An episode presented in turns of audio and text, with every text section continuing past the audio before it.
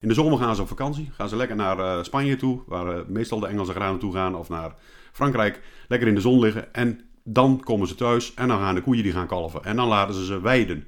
Dus dan gaan ze ook nog met de koeien naar buiten. Dus dat is ook al een, een, een, een groot verschil. Zelfs met 360 koeien met die koeien naar buiten.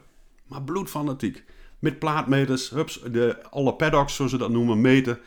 Uh, 12 uur in een, in een paddock en omweiden weer. Hups, en dat gaat van hop, hop, hop. Goedemorgen Theo, hoe is het ermee? Ja, goedemorgen Ruben. Ja, nee, prima, hartstikke goed. Ik zit weer lekker bovenop mijn kantoortje, weer lekker in Nederland en het is uh, weer mooi weer hier. Ja, je, je bent uh, misschien wel een beetje verbrand. Ja, een beetje kleur gekregen wat. Maar ja, dat is uh, als je ook nog een zonnedakje in je auto hebt en je gaat lekker buiten rijden en je doet je dakje open. Je zit net een hele poos met je kop in de zon, dan krijg je kleur, ja. Heerlijk. Ja, is lekker, is heerlijk. Alleen pas op, uh, ik reed weer in het mooie België rond en uh, ja, de processierups is nog niet zo ver, maar ik heb er ervaring altijd een zonnedakje en zonnig weer en uh, onder bomen doorrijden. Dat is een slechte combinatie. Dat, zo ver was dat gelukkig nog niet. En je wil een aantal dingen of een aantal verschillende onderwerpen bespreken. Je stuurde mij daarover vanochtend een appje met een aantal steekwoorden. En dat was het dan wel. En de steekwoorden waren Engeland, Biotruck, Solatrel, Yara Mila, Mila Pro, Gras N-app en het oogstmoment voor de eerste snede.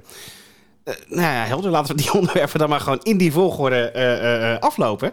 Want Engeland, ja, je was er voor privézaken, dat weet ik toevallig. Maar je hebt wel het een en ander gezien waar wij in Nederland en België misschien wat van kunnen leren.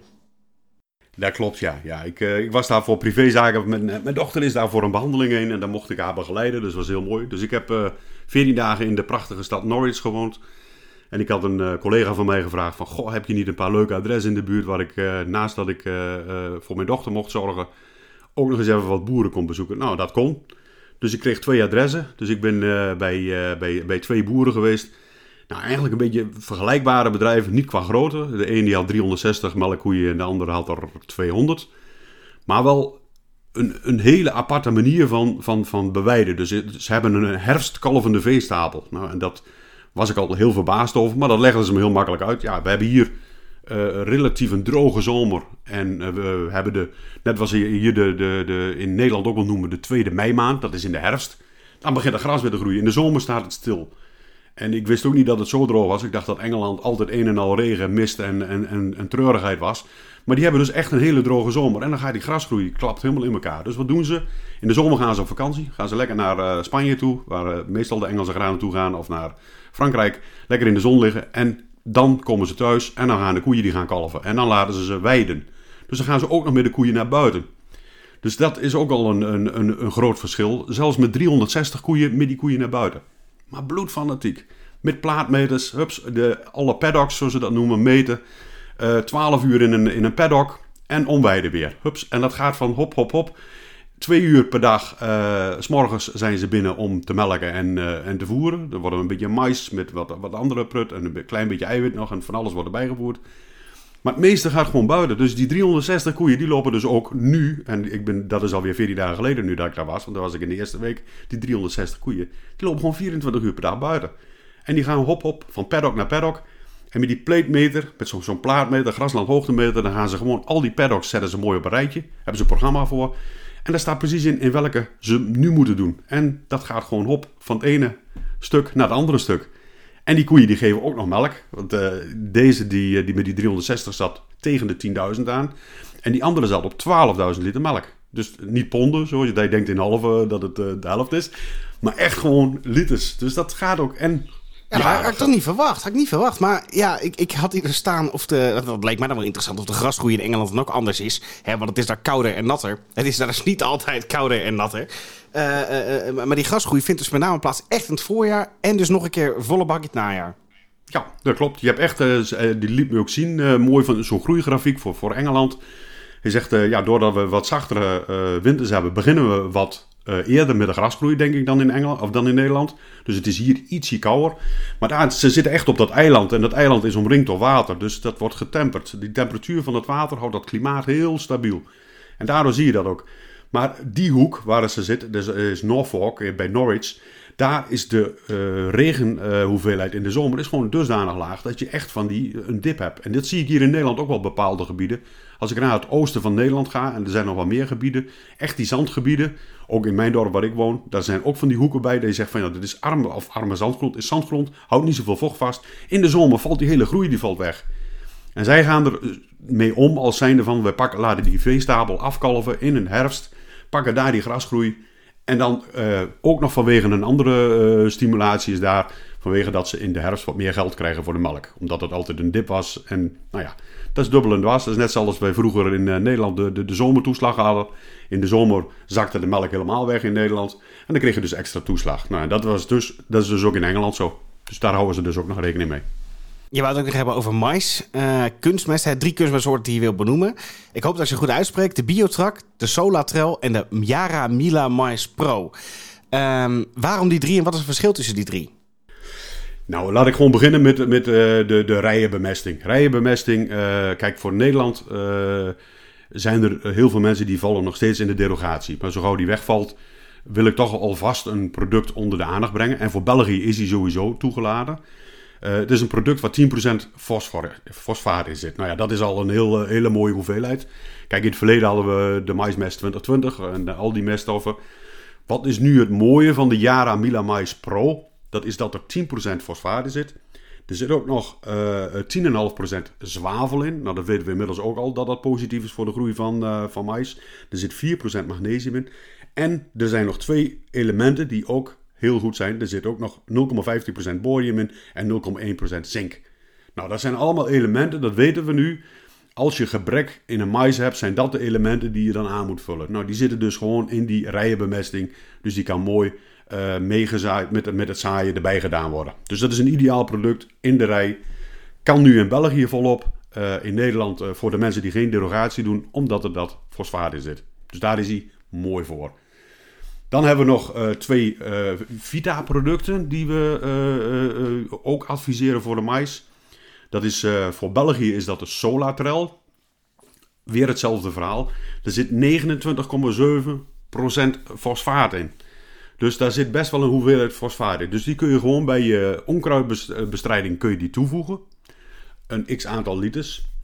Uh, dat kun je bekijken. Even kijken naar de behoeften. Er staat een, een, een, variërend advies staat daarvoor. Er zit wat kali zit erin, magnesium, magaan en zink.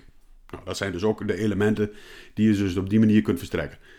Ook we hebben die derogatie. Daarom is hij wel in België toegeladen. In Nederland is hij nog niet toegeladen voor de derogatiebedrijven om die op de te gebruiken. Voor Nederland, natuurlijk ook voor België, hebben we volgens mij de vorige keer ook al iets over gehad. De Biotrack. Biotrack is het product uh, met stikstof, kali, borium en zink. En de Oscophyllum nodosum, oftewel onze zeewier, waar we het al vaker over gehad hebben. Dat is dus uh, de biostimulant die onder stressomstandigheden helpt die mais door die vroege groei heen, dus die paasverkleuring, om dat er een beetje af te krijgen.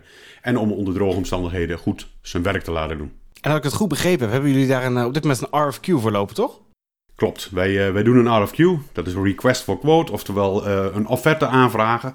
Is geen offerte die wij maken, zoals we al vaker verteld hebben, is een offerte. Wij sturen hem door naar onze uh, handelaren, de mensen die hem verkopen. je kunt daarvoor een, een berichtje melden op jara.nl slash mais of op jara.be slash mais. Dus daar kun je dus het formulier aanklikken en kun je dus die aanvraag erin stoppen. Ja, en belangrijk is om even te vermelden, denk dat het gaat om een vrijblijvende offerte. Je zit nergens aan vast. Precies. Je krijgt gewoon even uh, door van degene die het verkoopt wat het gaat kosten. En uh, nou ja, natuurlijk, voor verdere informatie kun je altijd bij ons op de site terecht. Dus uh, er staat nog een uitgebreide verhaal op. Als ik nu naar buiten kijk, dan zie ik hier de zon volop schijnen. Normaal ben jij altijd het zonnetje in deze podcast, maar in dit geval niet, Theo. temperaturen zijn hoog misschien iets te droog voor dit moment, zou ik misschien zeggen. Al heb ik er niet, heel te veel, eh, niet, niet al te veel verstand van. Maar er wordt wel zaken om het oogstmoment te gaan bepalen. Het oogstmoment van de eerste snede. En daarbij kun je natuurlijk gebruiken de Gras N-app. Hoe werkt dat precies en uh, hoe dien ik die dan in te zetten?